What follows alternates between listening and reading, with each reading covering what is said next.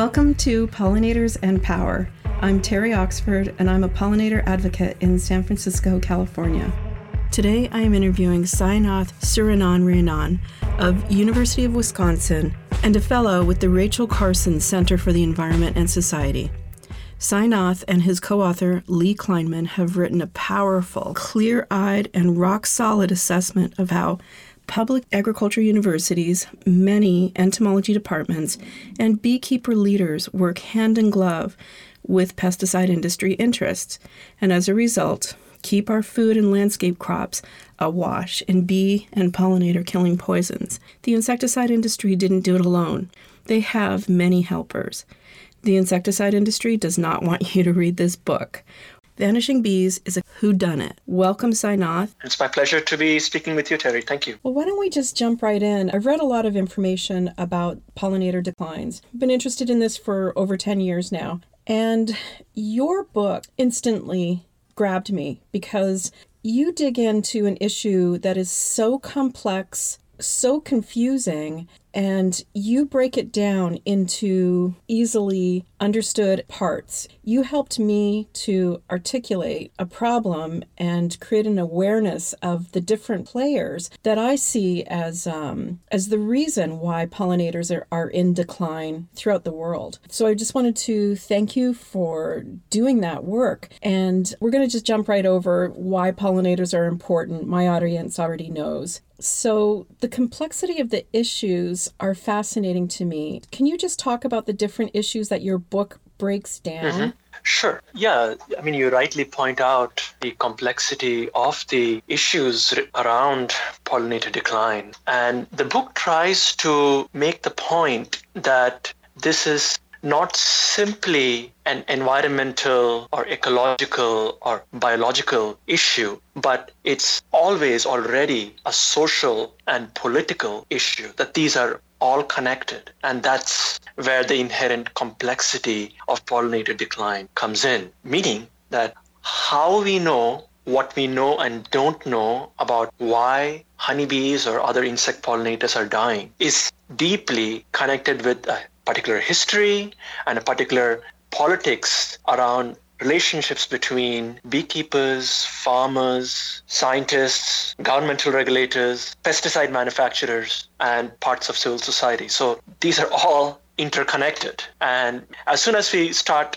separating the issue and looking looking at it as just a biological issue, say why honeybees are dying. Let's study, the, uh, do experiments with bees and figure out why bees are dying. All of that is important and necessary, but not sufficient. Is is the bigger point of the book that we also need to look at the social context and the historical context that has led us to this place where honeybees and not just honeybees, but other insect pollinators are dying at alarming rates.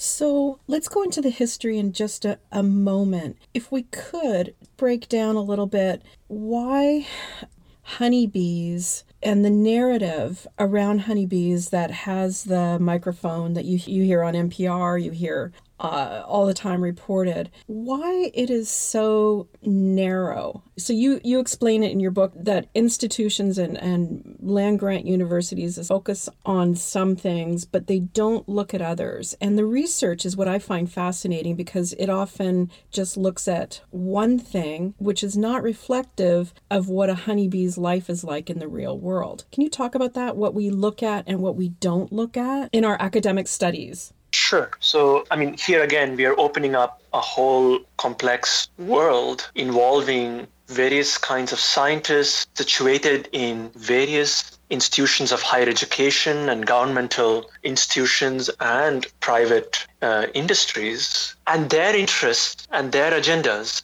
and their livelihoods also matter in the ways in which they look at particular issues.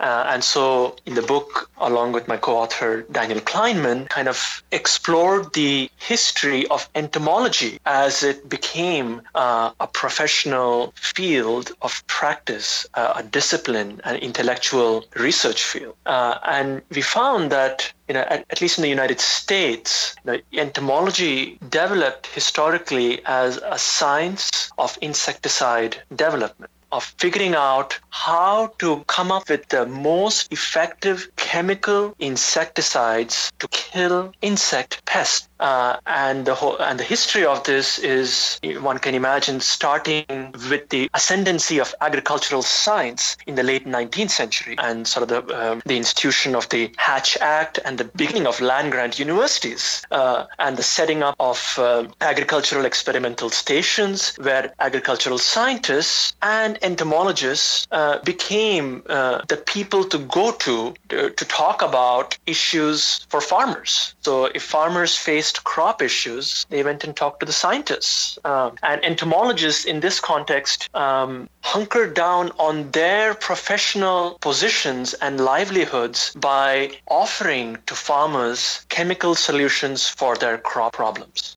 So they viewed things through a pesticide and through a pest control lens. That's how entomology developed in the United States. And so even the very understanding of uh, behavior or the life cycle or the development of particular insects was all focused around how can we understand the biology of this insect to then target particular chemicals uh, at particular stages of that insect's life to kill it.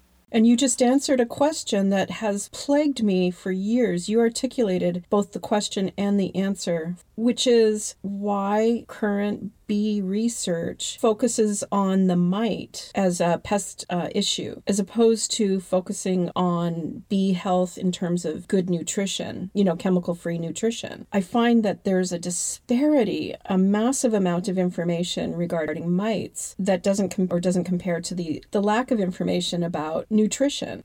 Right. Uh, and there is also, uh, let's just say, more of an availability of institutional resource apparatus to come up with chemical solutions that then mm-hmm. make make the path of going toward uh, the miticides a, much more, uh, let's just say, profitable and uh, uh, enabling than other routes of research. Mm. So, you know, you're an academic. I'm not.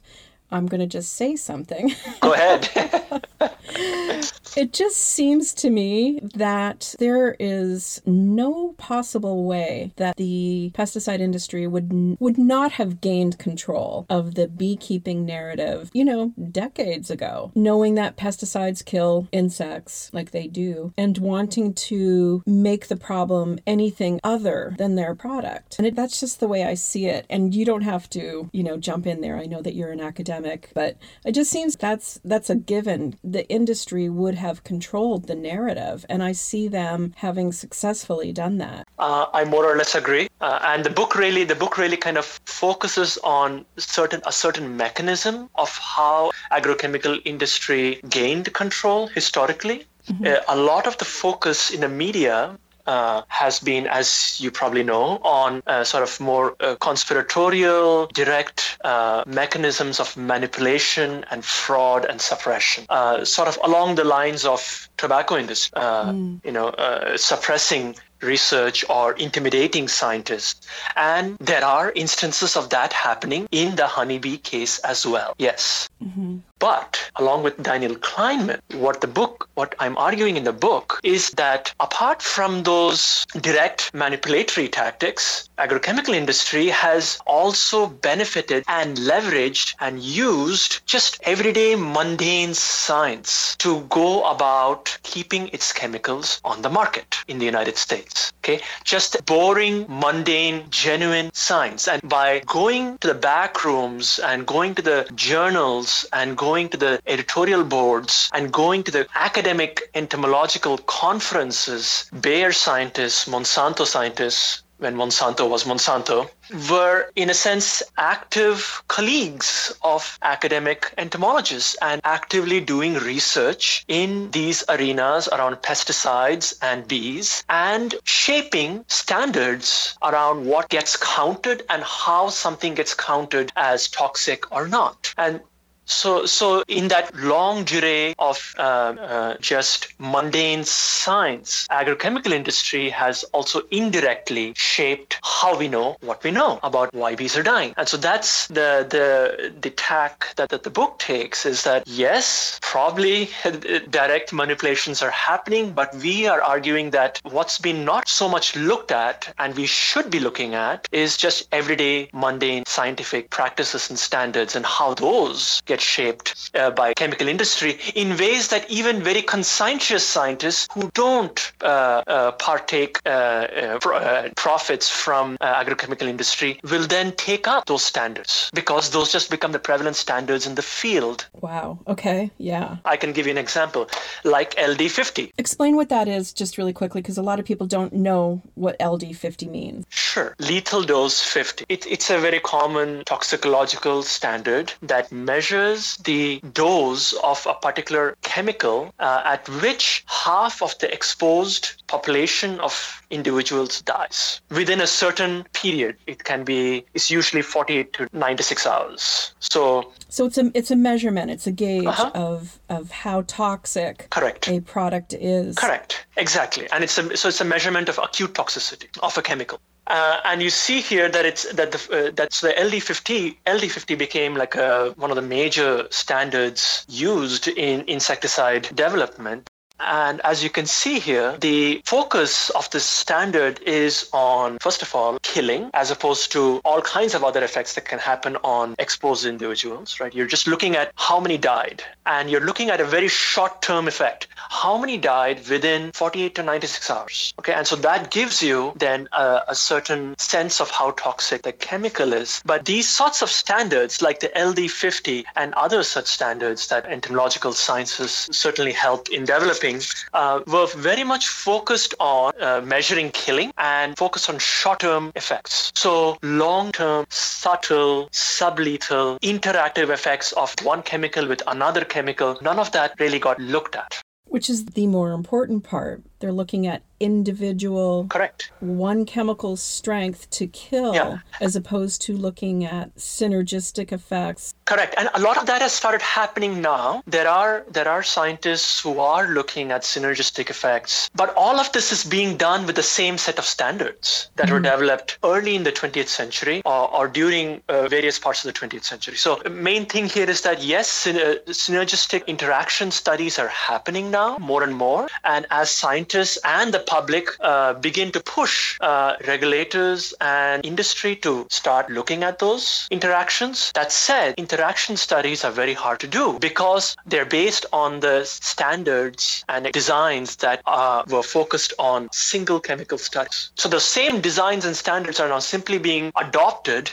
to look at synergistic interactions, which is a completely different beast, okay. in my opinion, and needs needs to be uh, coming up with new, different kinds of designs and standards. Yeah, yeah.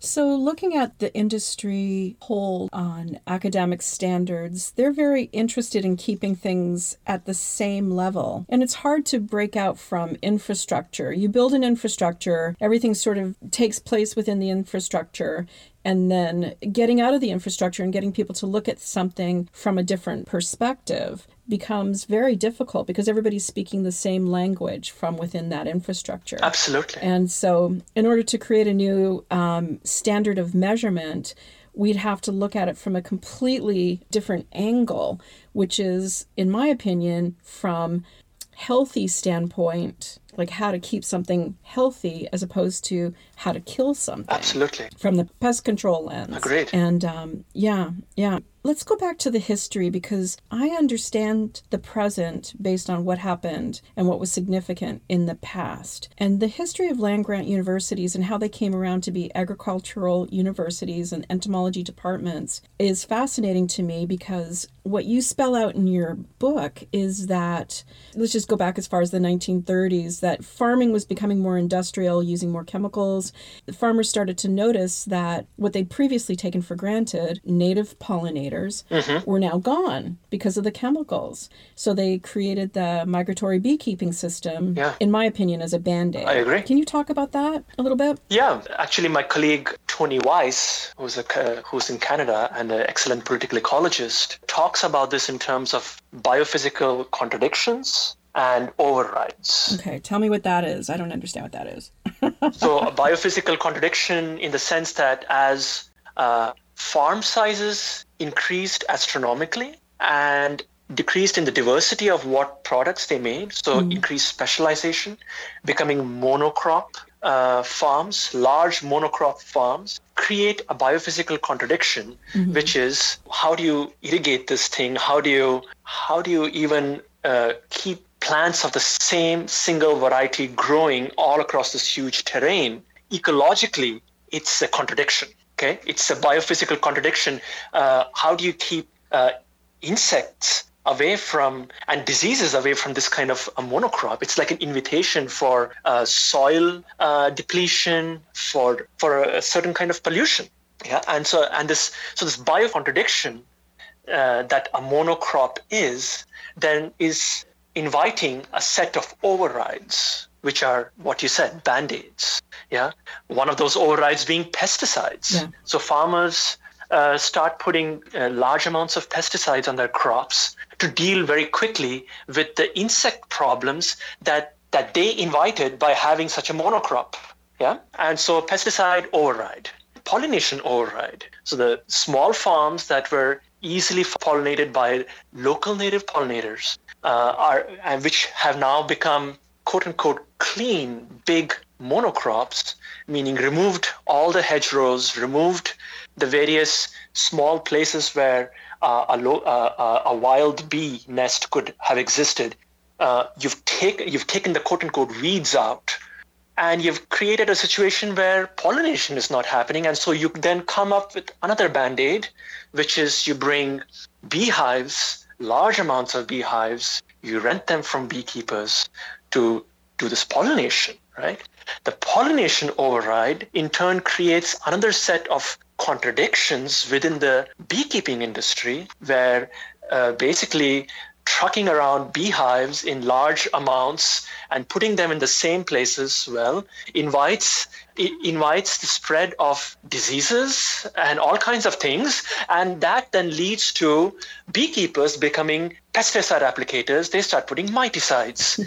Pests. their beehives. And so that then leads to another that's another override there. And so you see there's a whole set of contradictions and overrides accelerating that are created in the system All the while not dealing with the main problem, which is overuse of chemicals and monoculture. Or monoculture is probably the, the main issue. Um, yeah and then pest overuse of pesticides follows that and then the because what I when I read this in your book I was like yes of course what the farmers had previously always just taken for granted were gone with the onset of I guess it would have been DDT at that time creating the migratory beekeeping industry should never have happened. And I know it's hard to go back in history and say what should or what could have happened but if you look at the power that the beekeeping industry has and the hold it has on the narrative of what's happening in, in the decline of the insect world,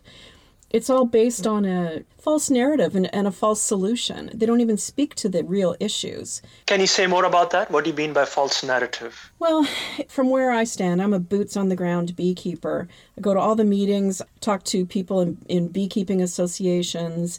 I go several steps further and I attend pesticide meetings in Sacramento for the state of California agricultural practices. Okay. And uh, the pesticide meetings uh, with the Department of Food and Ag. And um, so, what I see at these meetings is well placed beekeeper association leaders dealing with the pesticide industry in terms of regulations and policy in California. And I've never, not once, seen them in any way oppose the pesticide industry agenda. So they're partners.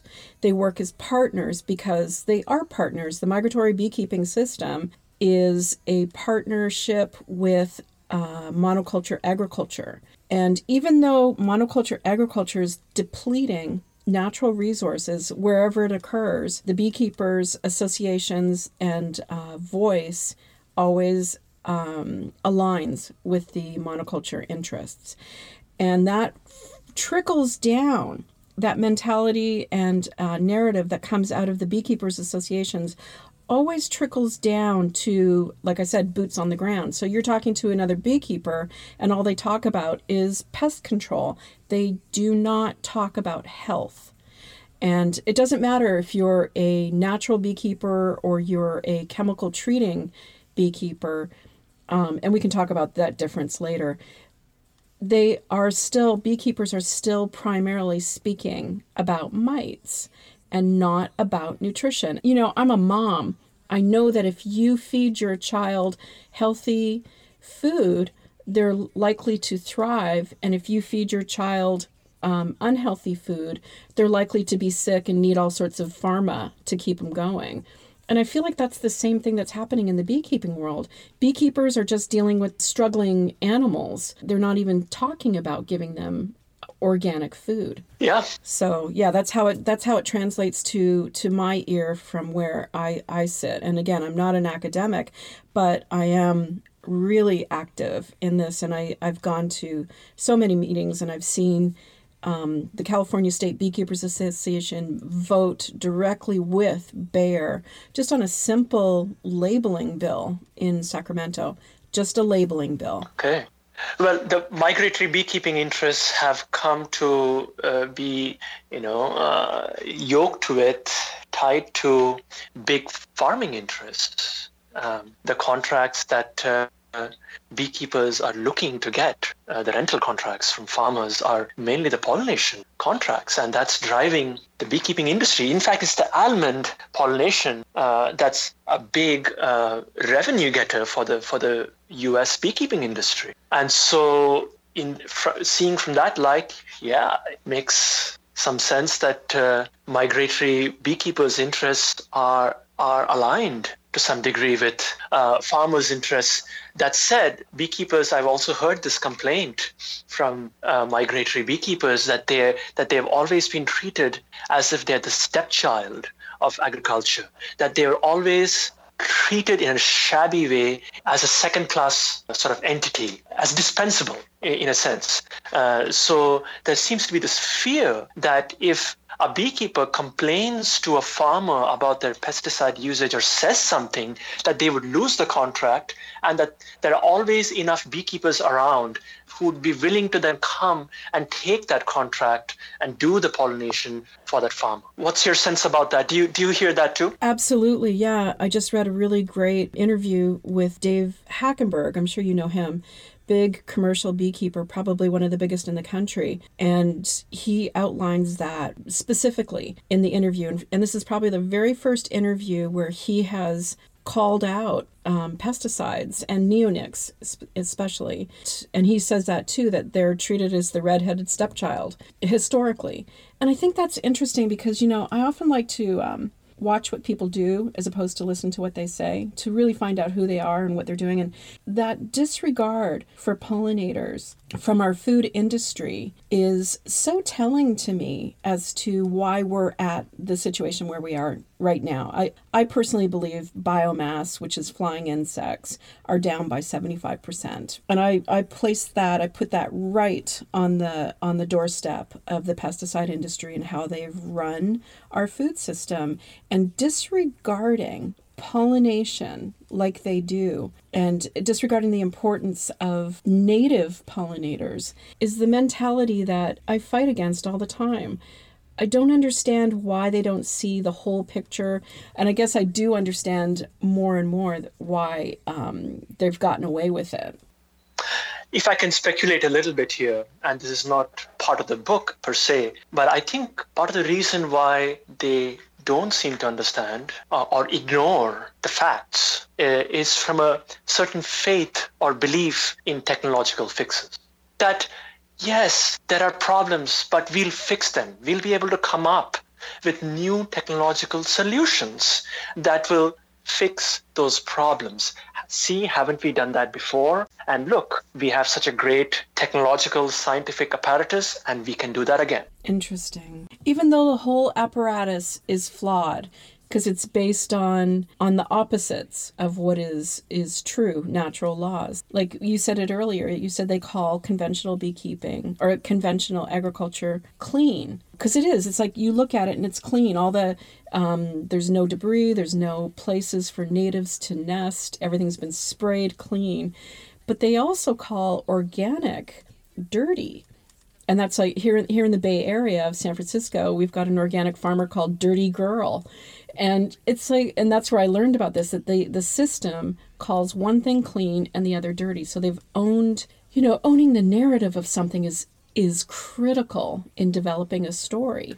No, the, the, the really powerful part of this is the owning the narrative uh, hasn't occurred without a struggle. That that they're actually also constantly struggling to maintain that narrative, mm. uh, and that maintenance of that narrative then requires active intervention, intimidation, and manipulation in various parts of the system to keep the narrative going because that narrative wouldn't exist without a struggle. And there are elements, important elements that we need to recognize as you yourself are part of, who are uh, trying to come up with alter narratives, with different narratives of how life, how food, how uh, health ought to look like. So tell me about that. Go into depth about that. Can you give some examples? I'll, I'll just give you an example. I saw exactly what you just said in Sacramento a Department of Food and Agriculture meeting. It was a committee meeting, and one of the committee members didn't know that he was mic'd.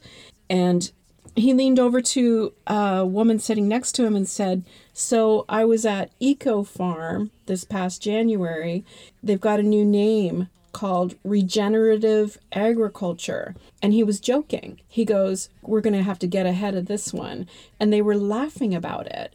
So, what you just described is exactly what I saw that day and heard that day that they see how important it is to have a label and a descriptor, and how they need to get ahead of that to weaken it if possible. And that was Department of Food and Agriculture meeting about pesticides. I can give you another example. I mean, these are there are probably examples proliferating every day of the active maintenance of a certain kind of narrative, right?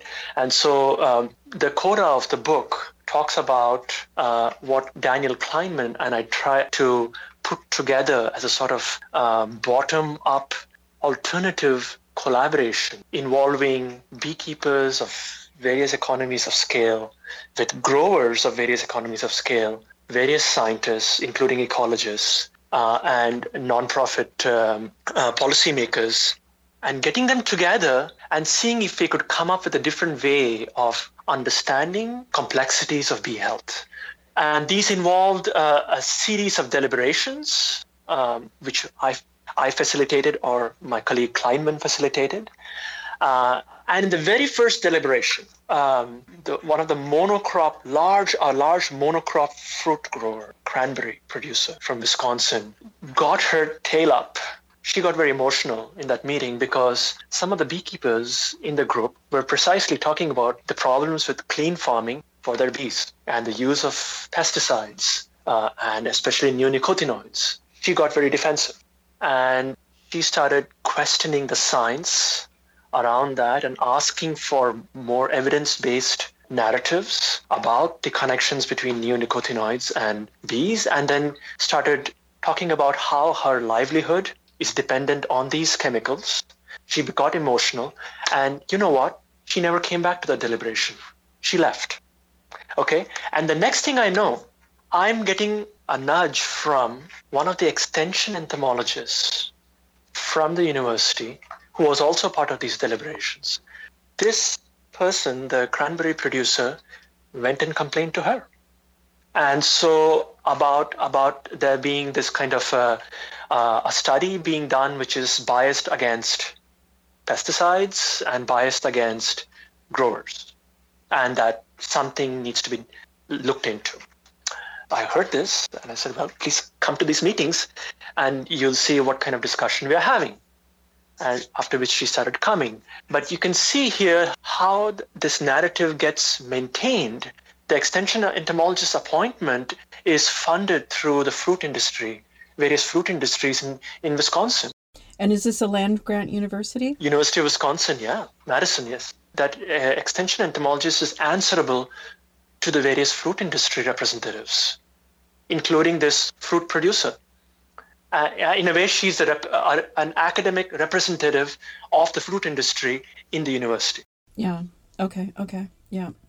So that plays out in every land grant university. And you probably, in that experience, saw one end of how the industry controls the narrative. Um, the way that I see it here in California with um, UC Davis is they uh, spend a great deal of energy, time, and money talking about what the decline of bees is due to. They'll talk about mites. It keeps people saying that it's not pesticides, it's not neonics, it's not fungicides, it's not systemics, it's mites, because they're all just talking about one thing. And um, that can only have come from the industry that it, it's protecting. You know, if you look back at how things are the way they are, it protects itself. The industry is protecting itself, and the best way to do that is to create a de- deflection tactic. I agree, um, and one of the one of the actually deflecting tactics that goes along with the mites narrative is the complexity narrative, right? So because things are complex, oh yeah, honeybee die-offs are complex. There are multiple factors involved. Yeah, chemicals are there too, but also mites are there. And so there's uncertainty around which one is more or less uh, important and influential.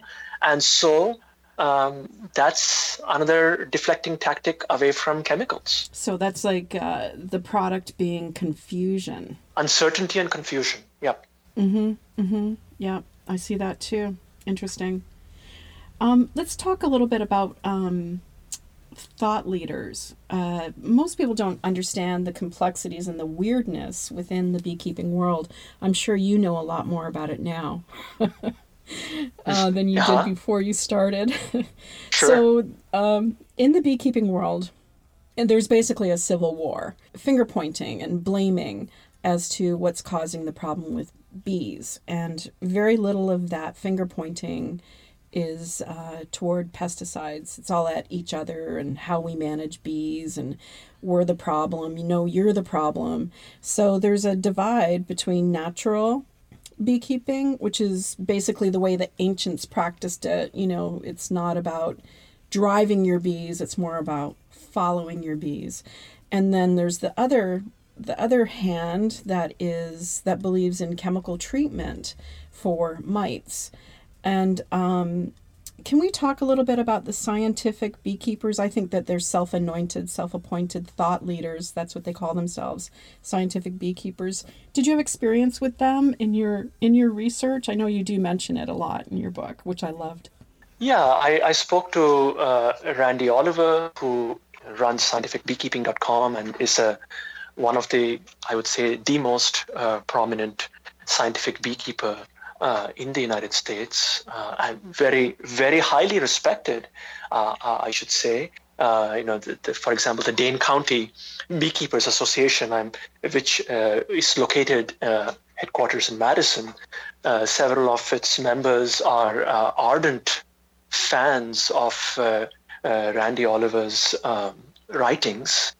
Um, uh, and then there's others uh, like Pete Borst, um, who also are uh, active on the Bee-L listserv, uh, but also are also writing uh, in American Bee Journal and uh, sometimes in Bee Culture as well. So um, I spoke to some of the most prominent voices among scientific beekeepers about their views regarding the, the broad honeybee declines and, and colony collapse disorder in, in particular. And I, as uh, readers uh, will gather from the book, you know, uh, uh we are able to kind of see what drives their understandings of bee health.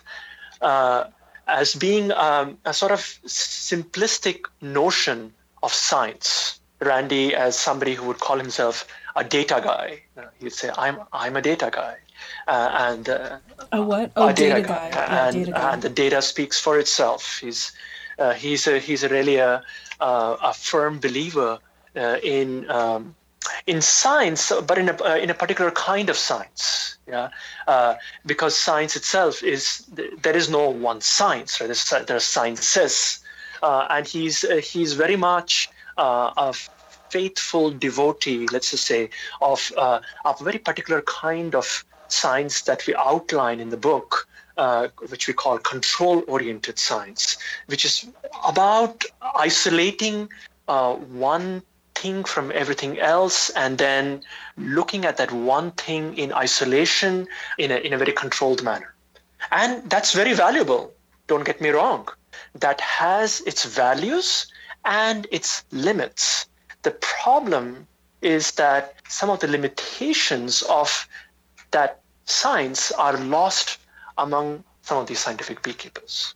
Or it may be that they that they are aware of those limitations, but they uh, use those limitations selectively. I, uh, we don't write about this in the book, but if you go and look at Bee-L, uh, just get a, um, a, sense of the discussion, some of the stormy discussions that go around neonics there. When, interestingly, when, uh, and I have not done a quantitative analysis of this, but this is simply an anecdote here that, uh, that uh, when there are scientific articles coming out uh, about relevant doses of neonicotinoid uh, shown to cause um, certain harm in honeybees. Those articles are very amazingly scrutinized and taken apart by some of the scientific beekeepers and the, the limitations of those uh, studies. But then, as uh, a similar uh, uh, taking apart of studies that show that neonics are not causing harm, that the neonics are rather safe, these same characters don't seem to approach those studies with the same set of scrutinizing lenses. You see what I'm saying? Yeah. And so that the, uh, a sense of bias seems to come up uh, towards those studies that are showing not much harm by neonics versus those studies that portray some harm. I don't know what to make of that. I'm not going to suggest or imply that there's any conspiratorial intent there. I am not sure about that. There may be, and there may not be. Uh, but what the book sh- talks about uh, uh, is how their narrative is framed around a belief, a faith in this one kind of science, which uh, as the book shows, this control oriented kind of science that became established in entomology, uh, that it has severe limitations when we want to look at uh, things in synergies and over long term. And the same science that gives them the results that they they want to find it seems. And that's just my that's my speculation on that. And and in this sense they they they are aligned with the chemical industry. Yes yes. And again this goes back and again this is uh, this is my opinion not yours. Um, but it just seems to me that in order for the chemical industry to have control over the beekeeping world they'd have to find people that are going to carry their message that pesticides are not a problem for bees. And so this is the main narrative that I hear from thought leaders that typically are affiliated tightly with land grant universities across the country. So, University of Maryland, um, with Bee Informed Partnership, um, University of, of Guelph in Canada, um, UC Davis, UC, Uni of Florida, they all say the same thing that pesticides are a tiny problem, not the major problem. The major problem is something else, is mites. And so, this deflection tool, once again, coming out of the university system, is incredibly powerful and, uh, and drives confusion amongst people on the street as to what's going on with bees. I agree. And the worrying part is that these dynamics, I think, are intensifying because uh, public universities are um, less and less able to rely on state governments on the on, on public funding. So, uh, in fact, public universities like the so-called public university of Wisconsin Madison is actually only around 13% of its funding Whoa, comes from 13? the state. Yeah, a, a lot of its fund 13, yeah.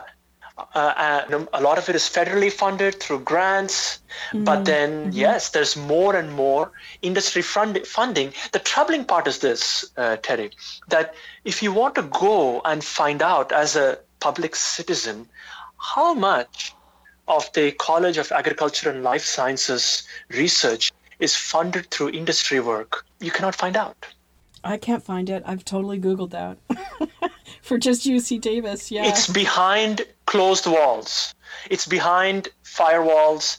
What should be public information is behind firewalls that we don't have access to. So this changed in the mid '80s, correct? That's what I read in your book. That the um, you, what used to be federally funded and became industry funded changed uh, in the mid '80s under the first George Bush, I believe. Well, since Reagan, uh, really, and and I mean even before Reagan, the, the train had started, so to speak. Reagan simply sped up the train with new, new liberalization agendas. With that, for example, the Bayh-Dole Act in the uh, in early 1980s allowed for for you to, as an academic, you could spin off a private firm uh, or intellectual property from federally funded research. Okay, so the Bayh-Dole Act then allowed for, in a sense, um, uh, an, an accelerated sort of um, privatization of public research in the name of commercialization and benefits to society. The idea was that if you if you make if you make the path to commercialization of research products uh, easier, then those beneficial products of research would come faster to the market and thus to people. And then knowing how these industries, and this is not just the chemical industry, this is likely the, uh, you know, all of the big, big industries that have Far, big pharma, big pharma. big pharma. pharma included. I'm just going to say tobacco. Um, Yeah, they've yeah. essentially, and the sugar industry, same playbook. The sugar industry is exactly the same. So what they do is uh, they also work really hard to create the legislation, own the policymakers uh, through their lobbying, and i i essentially 40, 50 years down the road, you've got academic structures again infrastructure that is informed and um, the standards created to serve the industries that are funding the system. So to me that's the that's the smoking gun right there. There's so many smoking guns but um, you know that's just how things are the way that they are is through industry control uh, of our entire system. And and uh, you know and again this is not something that i'm not going to put words in your mouth but it just seems to me like this is a major abuse of power that is um, probably one of the biggest because we all eat food it's not like you know we all smoke cigarettes or eat sugar but we all eat food and um, for an industry that creates poison for a living to control our food choices. I see that as the biggest abuse of power, bigger than Harvey Weinstein. Yeah. And people recognize this, right? You have Bayer, Bayer that's poisoning uh, our food, then providing, selling medicines to quote unquote cure the people who got sick from its poisoned food. So to control um, the narrative and to, you know, basically control power, these industries would have had to have sought out a certain type of person. I noticed in your book you you called a certain uh, beekeeping mentality libertarians. And to me, what libertarian means is people who do not want any regulation. That's what they are in this country, right? They're libertarians politically and policy wise. They don't want any regulation. They don't want the government telling them what they can and can't do. And in terms of um, pesticide regulation, they really fight that. And I find that interesting that so many of the scientific beekeepers are of a libertarian ilk. Can you talk about that a little bit? Sure. I, mean, with the libertarian variety of uh, beekeepers that we uh, write about, uh, Kleinman and I, in this book, we are talking about those who are contending that individual initiative uh, is what matters, that the environment is inalterable. You can't change government. You can't change the environment. All you have is yourself and how you deal with your bees. And so if you're a smart beekeeper, you will deal with your bees in ways that other foolish beekeepers don't know and they will go out of business and you're going to profit because your business is going to expand. So it's it's a very individual based narrative that also then relies on chemicals and antibiotics and pollen patties and all of that and nutritional supplements to keep your bees going because the idea is that well we live in this inalterable chemical environment and you just got to deal with it. Right, right. It's polar opposite to the way that I see things. That change can happen if enough people want it. So I find the libertarian mentality of beekeepers uh, disarming because people give automatic environmental credibility to a beekeeper. People just give them that blanket approval as soon as they say they're a beekeeper, they people kind of get, "Oh, that's amazing. You're trying to save the world." When the opposite is true. Beekeeping is an industry. It's a business. Billions of dollars and industry interest are in it, all entwined in it from all these different places. And very little of that is reflective of ecology and uh, biodynamic farming and organic farming. It's more entwined with industry interests, like what we already said, of monoculture and pesticides. So um, I find that fascinating, that sort of mental gymnastics that people have to go through in order to understand that beekeeping is an industry and that people are doing it for money. I think it's a constructed narrative, right? It's another constructed narrative through media that we have bought into, like the uh, narrative of family farming uh, yeah, that you the, the the generic image of the happy family farm uh, and the farmer uh, is situated in that. Uh, that children get to read in children's books uh, when they are looking at a farm. Uh, I mean, all of this is very we're socialized into this narrative. Your book. Um brought me great happiness. Thank you. You're very kind. And but also great rage. Uh-huh. Um, it reads like a who done it. How we got here is based on all of these different players and not one being evil, but just combined with human nature and business interests is how we got here. So from that lens, any suggestions? Yeah, I think I think we we have to focus on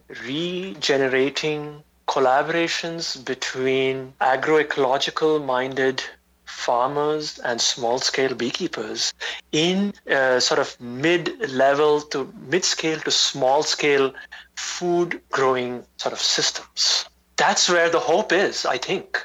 You're saying try and get back to where we were, where small scale operations could have their own pollinators instead of. There is no going back. Sorry, there is no, there is no, no going back. Okay. We can okay. only go forward. Yeah. We, we, are, we are living on a damaged planet. Yeah we are living in some sense in the ruins of, of late industrial capitalism. It's and it's and it's it's the edges, it's the crevices where the weeds are growing that are the crevices of resistance. And we need to nourish those crevices. Those are the edges, the margins from which a new world can grow. And I think in those margins is where connections are already happening that need to be nurtured, which is the kinds of connections between agroecological uh, farmers, organic farmers, beekeep- small scale beekeepers, um, systems that are mindful of those scales and ecologies. Nobody's saying don't make money. we recognize that, that those practicalities, but what's happening right now is obscene. You know, the people that have held the rein, or the corporations that have held the reins for all this time, I believe that they need to be exposed because otherwise we'll never get to the truth if they're still holding it, holding us all basically hostage. Um, through misinformation and basically contrived ignorance. I want a lot of people to read this book because number one, it exposes everything around our perceptions and what we hold as truths.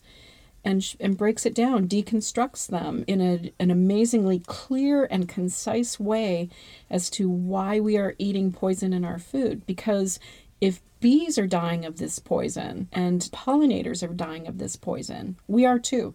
I agree completely. Simply taking away the neonics is going to just make the way for the next set of new chemicals, sulfur or uh, Sivanto. You got all kinds of names with, of new chemicals already coming, right? Already here. Uh, and it's not like those chemicals are benign. And as you rightly point out, Terry, it's it's the the bigger uh, issue, the food system, the chemically intensive agro ecosystem that we are uh, that we have been uh, made a part of that has been imposed on us and that we need to actively resist. Yeah yeah. So the way that i think that people can resist is to investigate what organic food is so they understand that you know even though right now organic food standards are being uh, weakened by the um, by our government and by our policymakers um, to understand that organic means grown in clean chemical uh, in clean soil. I was going to say chemical free, but regenerative agriculture, biodynamic means diversity. That food is that is grown in a diverse situation and not monoculture is likely to be the safer bet on your plate, and that um, organic is the standard that people should be going for in their food choices. Because again, if you've if you're eating conventional food, you know, that apple likely killed something up orchard. So I think it's just important that people understand that what they eat totally matters. And uh, organic and regenerative agriculture are the answers.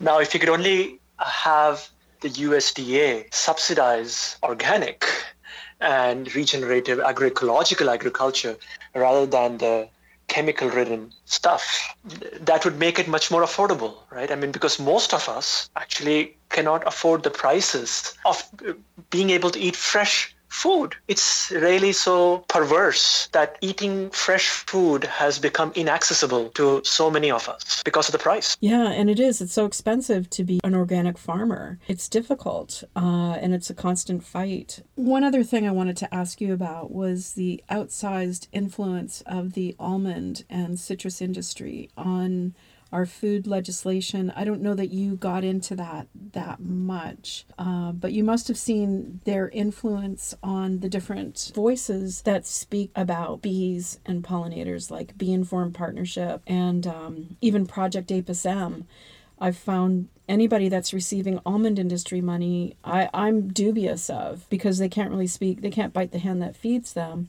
and uh, but I find that Bee Informed Partnership and Project Apis M incredibly soft on systemic poisons, and again they they drumbeat the mite narrative, so they just look so biased because they only look at one thing. And and they also Pam especially uh, Project Apis M uh, has focused on uh, foraging narrative as well uh, as a, as again as against pesticides. So they've really and the book documents some of this. They've they made a collaboration with monsanto around providing um, uh, sort of native seeds pollinator friendly seeds to various almond growers. That was one program that they were trying to uh, institute um, and spend quite a bit of money on i believe.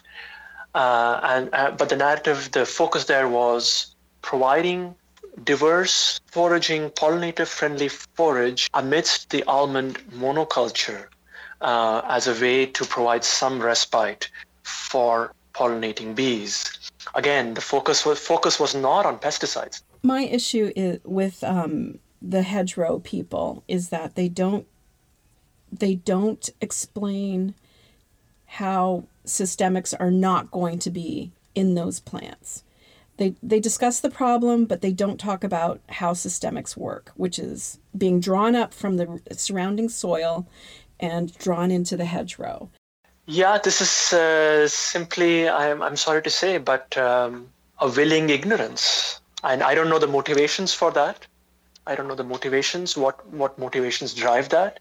But it could simply be that here's money and resources available to provide diverse uh, plant forage. Take it or leave it. Okay, we'll take it. Well, there's not much resources or political will available to really address the pesticide issue head on. So let's do what we can. That maybe that's the motivation. I don't know. But we, what we see is that the focus has really become around hedgerows and pollinator-friendly forage rather than addressing the pesticide issue. Now, it's not that they don't address address the pesticide issue at all. You know, they've they've uh, funded some graduate student work in some universities on some small, uh, small uh, dissertation projects, uh, maybe looking at queen health and uh, neonicotinoids. But these are one-off things that have happened, nothing systematic. And systematic is more just focusing on, um, again, mites. It's fascinating. It's a fascinating world we live in, isn't it? fascinating indeed.